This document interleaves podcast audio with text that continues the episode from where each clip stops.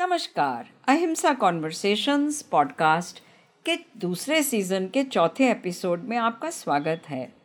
आज हमारी मुलाकात होगी मोहन हीराबाई हीरालाल के साथ।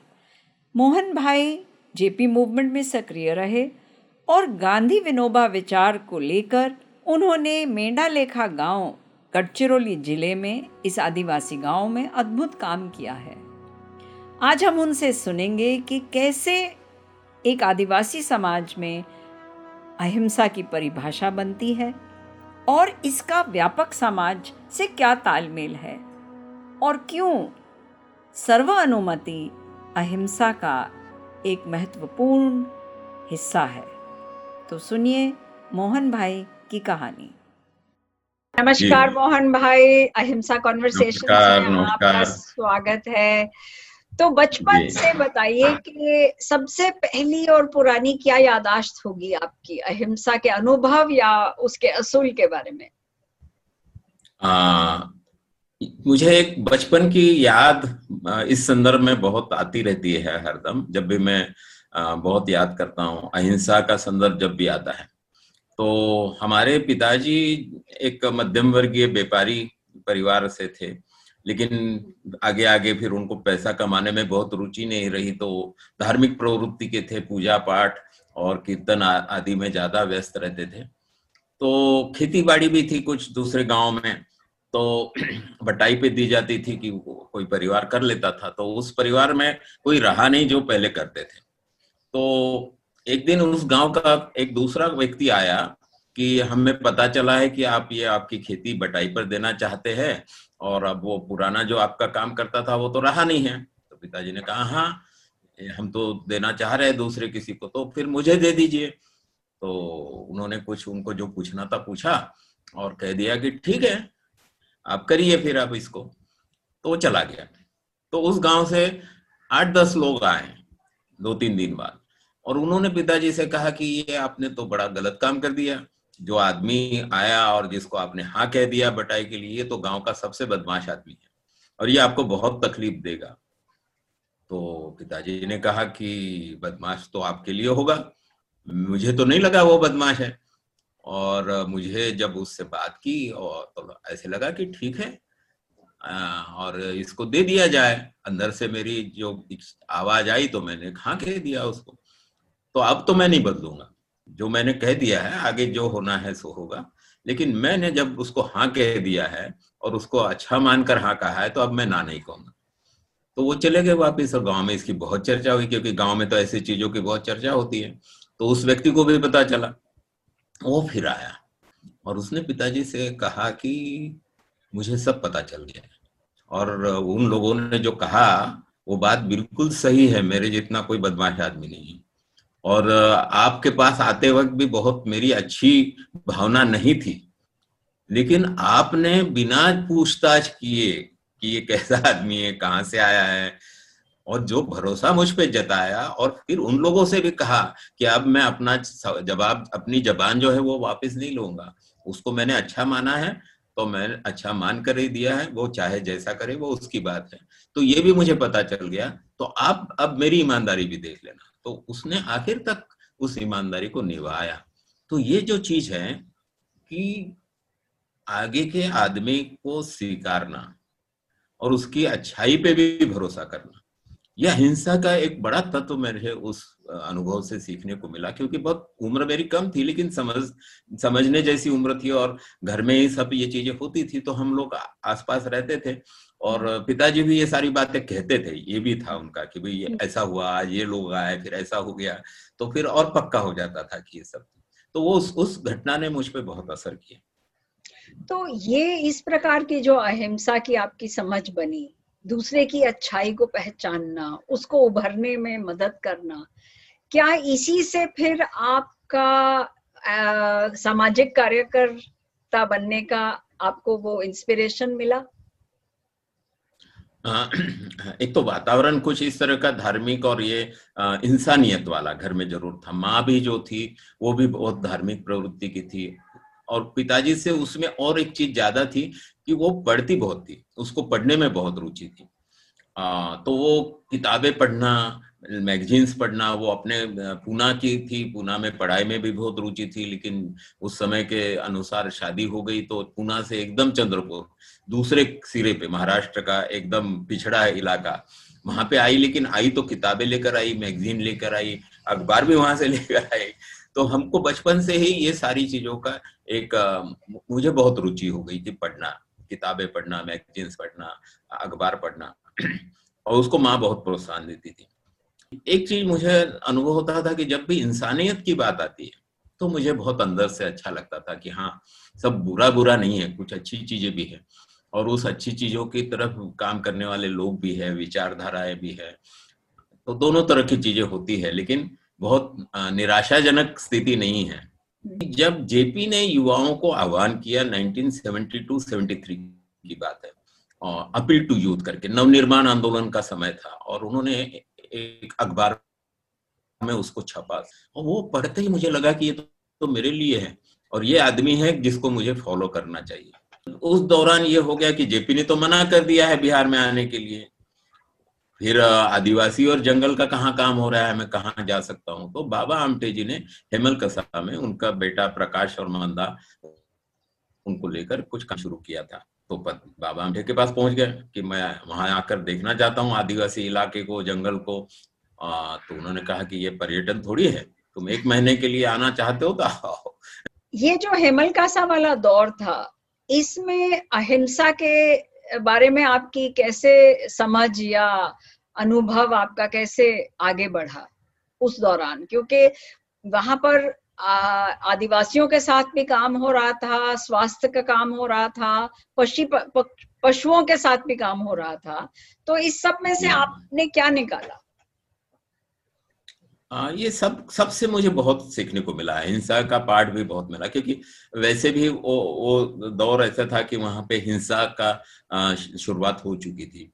दूसरा एक दिखने वाली हिंसा जिसमें खून खराबा होता है, मारपीट होती है, उससे ज़्यादा गहरी जो व्यवस्था में रचनाओं में और नज़रिए में, पद्धति में, जीवन पद्धति में जो हिंसा होती है, उसका भी अनुभव होने लगा।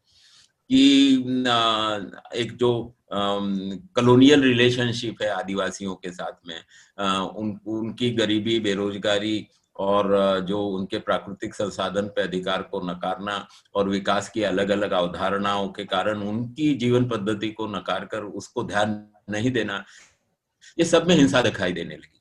और वो कैसे उसमें सहभागी हो, इसके लिए काम करना भी अहिंसा का काम है, ये भी समझ में आने लगा। फिर हर किसी की अलग जीवन पद्धति होती है, समझ होती है, पृष्ठभूमि होती है, विशेषताएँ होती है, उनको सुनना, किसी को ये नहीं मान लेना कि ये सारे पिछड़े हैं। ये भी किसी को इस तरह से मानना कि ये पिछड़े हैं और उनको सुनने की ज़रूरत नहीं, ये भी एक हिंसा है। इस तरह की चीज़ें मुझे बहुत वहाँ पे समझ में आने लगी। जेपी से मिलने के बाद और ये जो नए साथियों से सा आपका परिचय हुआ जिनको अंततः जाकर छात्र युवा संघर्ष वाहिनी का नाम दिया गया, उसमें हमला चाहे जैसा होगा, हाथ हमारा नहीं उठेगा। इसको कैसे समझा गया और इस पे कैसे जी, इसके साथ कैसे जिया गया, उस पर बताइएगा। हाँ ये ये ये नारा तो मैं वहाँ पहुँचा, उसके पहले ही लगा गया था। बिहार आंदोलन की समय की बात है। उस समय जब वो नेतृत्व में उनका जुलूस निकला था और उस पर लाठी हमला हुआ था, और उस समय ये अखबार में बहुत छपा था ना और उसी समय थे मैं उस पर चिंतन भी करता था, और उससे मैं जेपी से पूरी तरह सहमत हो चुका था कि वो जो हिंसा की पृष्ठभूमि में उन्होंने नेतृत्व को संभाला, जब बिहार जल रहा था। और लोग भयभीत थे। और विद्यार्थी भी जो उसकी अगुवाई में, जिन्होंने इसको आंदोलन शुरू किया था, वो भी असहाय हो गए थे कि अब इसको कैसे आगे ले जाए। और फिर जब जेपी ने उसको स्वीकारा तो उन्होंने संपूर्ण क्रांति की बात शुरू की। और वो बहुत प्रसिद्ध व्याख्यान है उनका, गांधी मैदान वाला। वो भी मैं बहुत बारीकी से पढ़ता रहा। और ये नारे को भी मैंने बहुत समझने की कोशिश की और जेपी की वह बात मुझे बहुत सही लगी कि भाई का जवाब हिंसा से नहीं दिया जा सकता। उल्टा व्यवस्था बनी रहती है क्योंकि बहुत बार जल्दबाजी में या प्रतिक्रिया में हिंसा की हम हिंसा से ही उसका जवाब देने की कोशिश करते हैं। या तो व्यवस्था हमें उकसाती है कि हम लोग भी हिंसा का उपयोग करें, ताकि उनको मौका मिल जाए। और वो फिर हमारे मुद्दे से हटाकर हिंसा में वो तो ताकतवर है, क्योंकि हिंसा का तो उनका हद उनकी एरिया है वो। लेकिन उससे ताकतवर चीज़ क्या हो सकती है? तो वो अहिंसा है। तो ये अहिंसा, निर्भय की अहिंसा होनी चाहिए। कायता काम की नहीं है। अगर आप अभी हिंसा नहीं कर सकते हैं, इसलिए हम अभी अहिंसा की बात कर रहे हैं, ऐसा भी नहीं चलेगा। तो इसलिए ये नारा बहुत महत्वपूर्ण है कि वो अंदर से आता है कि हाँ हम हाथ उठा सकते हैं। लेकिन आप हमला करोगे, उससे हमें ऐसे प्रतिक्रिया पैदा होगी, क्योंकि उसकी आदत है। हमें अहिंसा की तो आदत नहीं है, हिंसा की आदत है। जब भी हिंसा आती है तो तुरंत पहली प्रतिक्रिया अहिंसा की नहीं होती है, हिंसा की होती है। तो उसको जगाए रखने के लिए ये नारा कि हमला चाहे जैसे होगा, हाथ हमारा नहीं उठेगा। क्यों? क्योंकि ये हिंसा का जवाब अहिंसा में है। हिंसा से वो जवाब नहीं मिल सकता, हिंसा से हिंसा खत्म नहीं हो सकती। इसलिए हमें ये करना है। और इसलिए फिर उस अहिंसा की परीक्षा है कि हमें सहना होगा। और उसका अंतिम जो चीज़ है कि हो सकता है कि हमारी मृत्यु भी हो सकती है। भय से मुक्ति होना है। अहिंसा की चीज़, भय यही हिंसा का आधार है। जो भयभीत है वो हिंसा करता है। कमज़ोर है, क्योंकि भय से ग्रस्त है। तो उस भय से ऊपर जाने वाली बात अगर है तो वो आखिर सिरा है कि आप मार दिए जाओगे, खत्म हो जाएगी आपकी ज़िंदगी। तो क्या स्वतंत्रता से, आज़ादी से, स्वराज से भी ज़्यादा मेरी ज़िंदगी महत्वपूर्ण है, या उससे ज़्यादा ये मुझे ज़्यादा स्वराज महत्वपूर्ण है? इसका फैसला आपको करना होगा। तो वो जब फैसला हो जाता है तो फिर एक अलग तरह की निर्भयता की शुरुआत होती है। तो ये नारा सब उससे जुड़ा हुआ है। तो इसलिए मुझे वो तभी पहले से ही ये लगा था कि हाँ ये ये आदमी सही मैंने चुनाव किया है ये आदमी अपने इसी को पकड़ के रखना है आगे जाने के लिए। युवाओं में क्रांति की प्रति बहुत आकर्षण होता है और वो होना भी चाहिए युवा अगर है तो कि जो हम व्यवस्था बदलना चाहते हैं और व्यवस्था बदलने के लिए अगर हिंसा से हो सकता है तो हिंसा भी करने के लिए हम तैयार हैं क्योंकि हम लोग डरने वालों में से नहीं हम मरने के लिए भी नहीं डरते और मारने के लिए भी नहीं डरते। ये इस तरह की एक भावना। ये किसका ये जनरली क्रांति के बारे में जब होता है क्रांति की जब बात होती हाँ, है तो निर्णय तो आपको जब हिंसा का उपयोग करना है तो डर के तो नहीं कर सकते ना आप। हिंसा के माध्यम का उपयोग करने के लिए भी आपको अपने को मरने की तैयारी रखनी पड़ती है और दूसरे को मारने की तैयारी रखनी पड़ती है। तब तो आप हिंसा कर पाते हैं हिंसा कोई ऐसी सीधी सीधी थोड़ी कर पाते हैं। तो लेकिन उस तरह की क्रांतियों का संदर्भ लेते हुए जेपी ने जब इस क्रांति की कल्पना में ही क्रांति की बात की उन्होंने कहा कि इस तरह से हम सिर्फ़ नागनाथ को हटाकर सापनाथ को ला सकते हैं। व्यवस्था नहीं बदलती ये उनके शब्द है।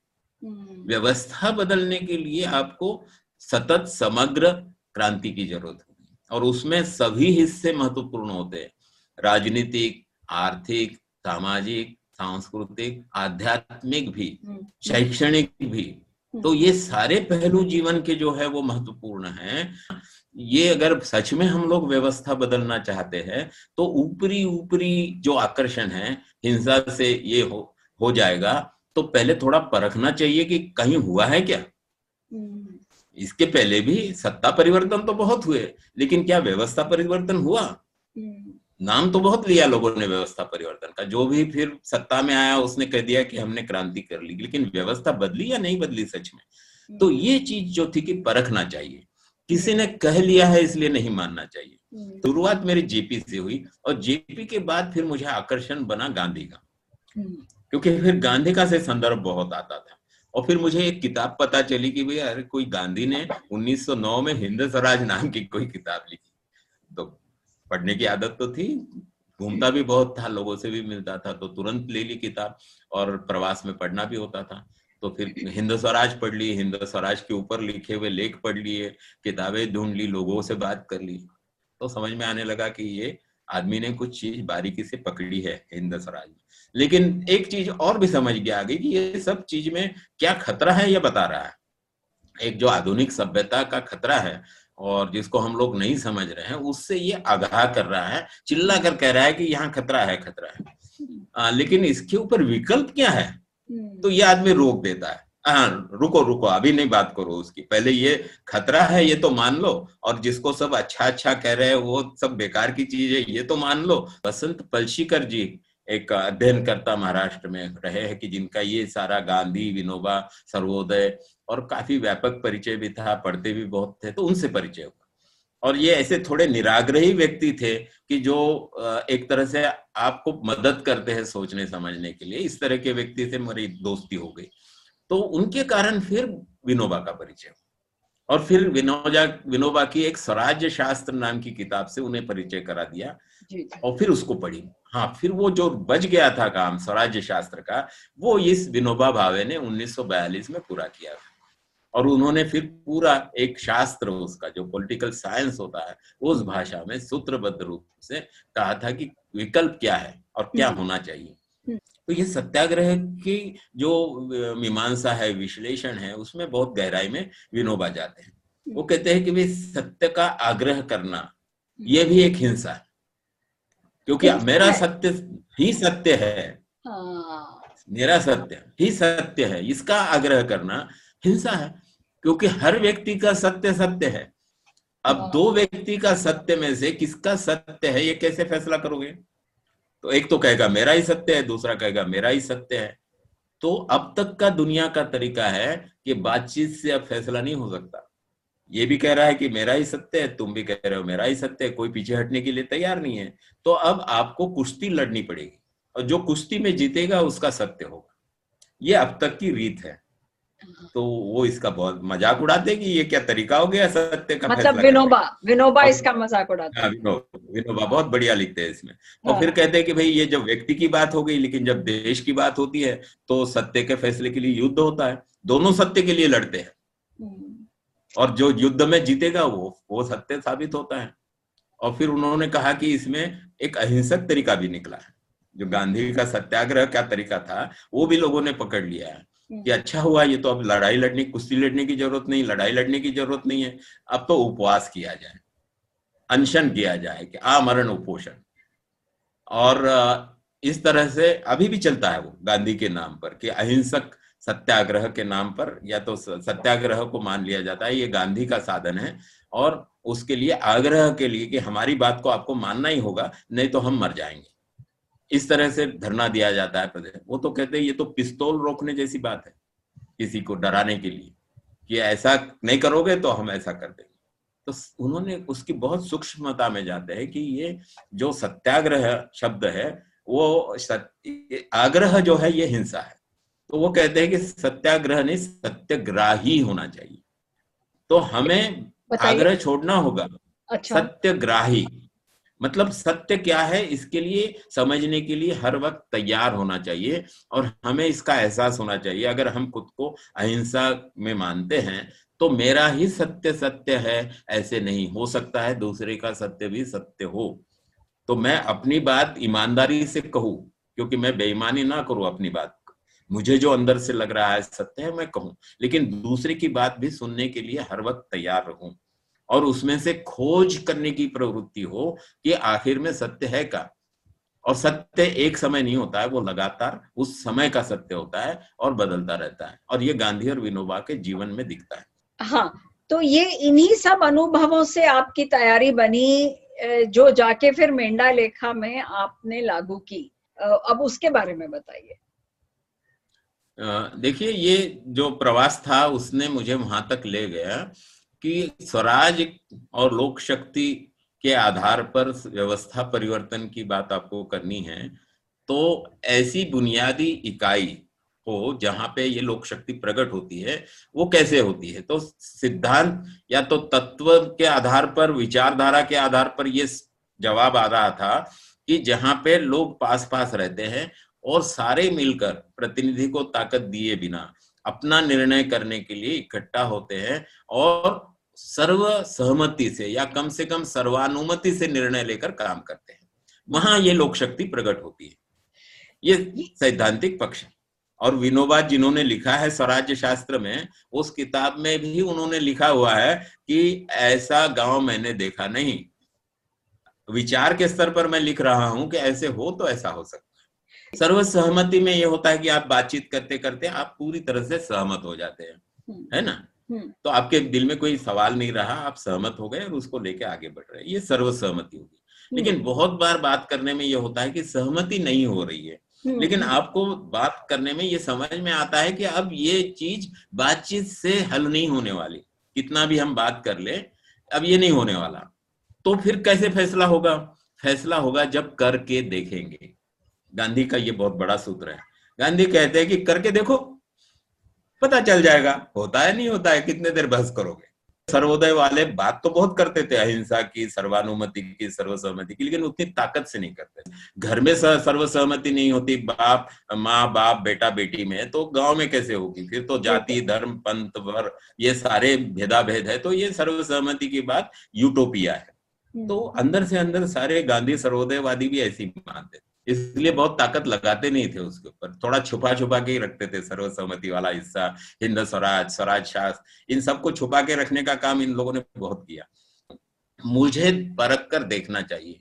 मैं जाकर कहीं देखूँगा, खोज करूँगा तो वो मुझे में, मेरी अपनी ज़िंदगी के लिए कि मैं कैसे काम करूँ, मुझे एक फैसला करना ज़रूरी हो गया कि सच में सर्वसहमति या सर्वानुमति संभव है या नहीं है? तो आदिवासी और जंगल क्षेत्र में मुझे रुचि है तो मुझे कुछ ऐसा काम लेकर जाना चाहिए कि जिससे गाँव को खोजते खोजते अध्ययन भी हो। तो जंगल और लोग इस विषय पे अध्ययन की योजना बनाकर मैं और मेरी पत्नी दोनों फिर धानोरा तहसील के आदिवासी क्षेत्र में गाँवों के संपर्क करने लगे। क्या 22 गाँव इसके लिए तैयार हो गए कि ग्राम सभा पारित करेगा प्रस्ताव? और हम उनको कोई पैसा नहीं देंगे, हम उनकी समस्या हल नहीं करेंगे, लेकिन हम उनके साथ अध्ययन करेंगे, जिसका फ़ायदा उनको अध्ययन के द्वारा जो होना है होगा।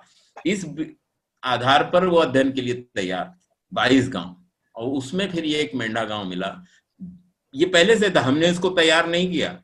ये गाँव पहले से ही निर्णय ले चुका था कि उनके गाँव के संबंध के निर्णय ग्राम सभा में सर्वसहमति से करना है। सर्वसहमति तो दिख रही है ग्राम सभा में और निर्णय लेके काम कर रहे हैं, लेकिन फिर ये भय क्यों है?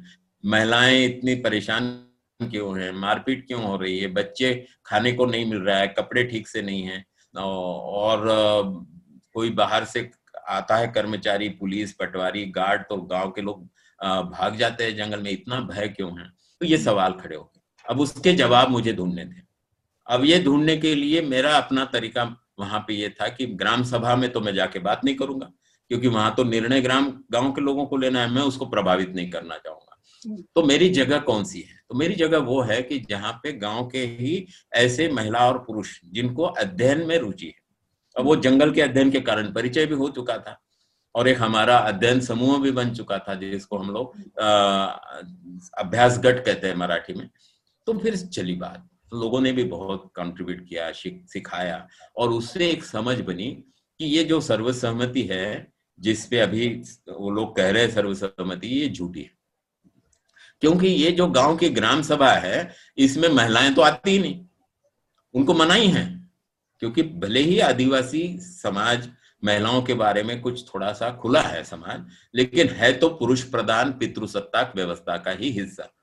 अब जब अध्ययन मंडल में इस चीज़ की बात को उन्होंने अपनी समस्या के साथ जोड़कर देखना शुरू किया।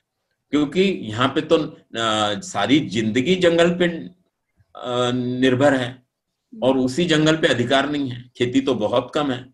और पहले तो जमींदारी में कम से कम जमींदार ये मानता था कि इनको अपना निस्तारी जो है जंग, अपनी जीविका के लिए लाने का अधिकार है, उसके लिए भले ही बेगार करनी पड़ती है, लेकिन उतना तो वो मानता था। आज़ादी के बाद तो वो भी खत्म हो गया। वन विभाग कहता है कि कुछ नहीं, अब वो पहले जमींदार के समय आपका निस्तार वगैरह अधिकार था, वो भी खत्म हो गया। फिर वो खोज आगे ले जाते ले जाते, लोगों को ये पता चला, पुरुष नेतृत्व को, ये जंगल पे अधिकार, हमारा कानूनी अधिकार भी है और उसको प्राप्त करना है तो फिर हमें अपनी ताकत बनानी पड़ेगी। और वो ताकत तब तक नहीं बन सकती जब तक महिलाओं का सहभाग निर्णय प्रक्रिया में नहीं होता। और फिर पुरुष नेतृत्व इस समझ के साथ महिलाओं के नेतृत्व के पास गया कि हमें इसमें आप की ज़रूरत है, आपको ग्राम सभाओं में आना चाहिए और निर्णय प्रक्रिया में सहभागी होना चाहिए। और उन्होंने कहा कि देखिए, हम तो आएँगे, जंगल हमारे लिए भी चाहिए, हमारे बच्चों के लिए चाहिए, हमारे आने वाले पीढ़ियों के लिए चाहिए। लेकिन आपकी ग्राम सभा में हम आए तो आए कैसे? इन्होंने कहा, क्यों? पैर नहीं है आपके पास में आने के लिए। इन्होंने पैर तो है, लेकिन आपकी ग्राम सभा ऐसी नहीं है जिसमें हम आए। क्यों? तो आप तो शराब पी के आते हो। अनसन बकते हो गाली गलौज करते हो, ढंग की बात नहीं करते हो, उन्होंने अपने महत्वपूर्ण मुद्दे को पकड़ लिया। उन्होंने कहा कि अगर अभी इसको हल नहीं करेंगे और जंगल के लिए चले जाएँगे तो ये हल नहीं होने वाला। अभी मौका है, पहले शराब का मुद्दा हल करो, फिर तो जाना है ही अपने को। और उन्होंने उसके ऊपर बातचीत शुरू की सर्वसहमति से निर्णय हुआ कि गाँव में शराब निकाल कर कोई बेचेगा नहीं, शराब खरीद कर कोई पिएगा नहीं, बाहर से पी के आएगा तो चुपचाप घर में रहना है, मीटिंग में भी बैठना नहीं है। माँ, औरत को पीटना नहीं है, बच्चों को पीटना नहीं है, हल्ला नहीं करना है। अगर रात में ऐसा कुछ होगा तो सुबह मीटिंग होगी और उसको दंड होगा। दंड कितना होगा ये भी उस व्यक्ति ने पहले से बताया हुआ है और सर्वसम्मति से तय है। अहिंसा के प्रति जो पहले आपकी उम्मीद थी आज आपको वही उम्मीद है कि और भी ज़्यादा उम्मीद है कि बिल्कुल उम्मीद नहीं है कि अहिंसा आम समाज में संभव हो सकती है या नहीं? आ, जब काम शुरू किया था तब जो विचार के आधार पर उम्मीद थी आशा थी वो काम जब आगे बढ़ा अनुभव आता गया दर्शन हुआ कि लोग अहिंसा का उपयोग हिंसा के खिलाफ प्रत्यक्ष में कैसे करते हैं? और कई बार उदाहरण में आया लेकिन मेंढा का पहले गोटुल की लड़ाई से वो बात शुरू हुई और मैं आश्चर्यचकित हो गया, क्योंकि बात तो बहुत होती थी, लेकिन कहीं मैं देख नहीं पाया था और मैं अद्भुत थी वो चीज़ की इसका अनुभव करना। और इतने कमज़ोर लोग, कितनी ताकत के साथ, इतनी मज़बूत समझी जाने वाली व्यवस्था के सामने किस ताकत से खड़े होते हैं और वो ताकत व्यवस्था जो है वो सरेंडर कर देती है। उसके सामने। तो इसका अनुभव आने के बाद में तो फिर काम से हर बार ये और मजबूती होता गया कि ये हो सकता है या नहीं हो सकता है, सवाल नहीं है। इसके बिना दूसरा कोई रास्ता ही नहीं है। हिंसा से नहीं हो सकता। ये रास्ता तो पक्का बंद हो गया। अब अहिंसा से और ज़्यादा उसको समझना, प्रयोग करना, उसके प्रति और बारीकी से उसकी चीज़ों को समझना और प्रयोग से और और समझते जाना यही रास्ता है। और जो लोग इसको समझे और करे, इसके बिना दूसरा रास्ता है नहीं। क्यों, क्योंकि हिंसा का इतना पुराना अनुभव है इंसान के पास में और बार बार हिंसा से नहीं हो सकता है, यही बात पक्की हुई है। तो प्रकट हिंसा और सूक्ष्म रचनात्मक उसकी जो ढांचा है, उसकी ढांचागत हिंसा कार्य पद्धति की हिंसा, सोच की हिंसा, इस रिलेशन की हिंसा, ये सब उसमें आता है। और उन सभी बारीकियों को समझने की ताकत इंसान के पास में है। वो पढ़ा लिखा हो, अनपढ़ हो, महिला हो, पुरुष हो, कम उम्र का हो, ज़्यादा हो, सबके पास में ये ताकत है। सिर्फ़ ज़रूरत है कि इसको समझना। अध्ययन की बात। तो ये अध्ययन वाली बात बहुत महत्वपूर्ण है कि जिसको पकड़ना चाहिए और जो निर्णय लेने की सत्ता, ताकत की जगह है, उससे भिन्न जगह बनाना कि जहाँ पे निर्णय नहीं लेना है, अध्ययन करना है और अपनी समस्या के लिए करना है। वो हम्म। बहुत सिर्फ़ अध्ययन के लिए अध्ययन नहीं होगा अपनी बुद्धि विलास और एक बौद्धिक भूख को पूरा करने के लिए नहीं होगा अपनी ज़रूरत को पूरा करने के लिए जब लोग खोजबीन करना शुरू करते हैं और उसमें खुद अध्ययन करने की बात स्वीकारते हैं और उसमें दूसरे की सहयोगी मित्र की भूमिका मदद मिलती है तो ये कहीं भी दुनिया में लोग कर सकते हैं या कर रहे होंगे मुझे तो ये पूरा विश्वास है कि जब ज़रूरत होती है प्रकृति में तो ऐसी बिंदु अलग अलग जगह उभरते हैं जो एक दूसरे को जानते नहीं है। और वो कम संख्या में हो भरे दुनिया भर ऐसे हो रहा हो, और फिर उनकी एक दूसरे से पहचान होना और फिर एक दूसरे से अनुभव से सीख के तेज़ी से आगे बढ़ना। तो दुनिया के ऐसे लोगों को भी ढूंढना। फिर आदिवासी ग्रामीण क्षेत्र में ही नहीं हो सकता है शहरी क्षेत्र में भी ये बिल्कुल मोहल्ला समाज, मोहल्ला सभा के द्वारा हो सकता है। इसको भी प्रत्यक्ष साबित करना। और उसका अनुभव करना ये भी आज की ज़रूरत है। क्योंकि आज जिस तरह की विकास है जिस तरह की शहरी सभ्यता का प्रभाव है गाँव से आदिवासी क्षेत्र से लोग यहीं आना चाहते हैं इसी तरह का विकास चाहते हैं। इसीलिए तो ये व्यवस्था लोगों के सपोर्ट से ही टिकती है। लो, लोगों के सपोर्ट के बिना कोई गलत व्यवस्था टिकती नहीं है। तो गांधी की हिंद स्वराज्य की बात और मज़बूत है कि दूसरा कर रहा है इसलिए नहीं हो रहा है। हम उसको मदद कर रहे हैं। हम उसमें कारण कारण है उसके। ये जब पता चलता है तो मैदान हमारे हाथ में आता है। तो शहरी इलाके में भी मैदान लोगों के हाथ में आ सकता है। इसका अनुभव करना ये भी एक संभव चीज़ है, ऐसा लगता है। ये जब हो जाएगा तो और तेज़ी से ये प्रक्रिया बढ़ेगी, ऐसा पूरा मुझे विश्वास है। इसलिए अहिंसा काम करती है कि नहीं, ये सवाल नहीं है। यही तरीक, यही काम की चीज़ है और उसको और और आगे ले जाने की हम सबकी ज़िम्मेदारी है। यह मेरे, मुझे आज महत्वपूर्ण लगता है बहुत बहुत शुक्रिया मोहन भाई। thank you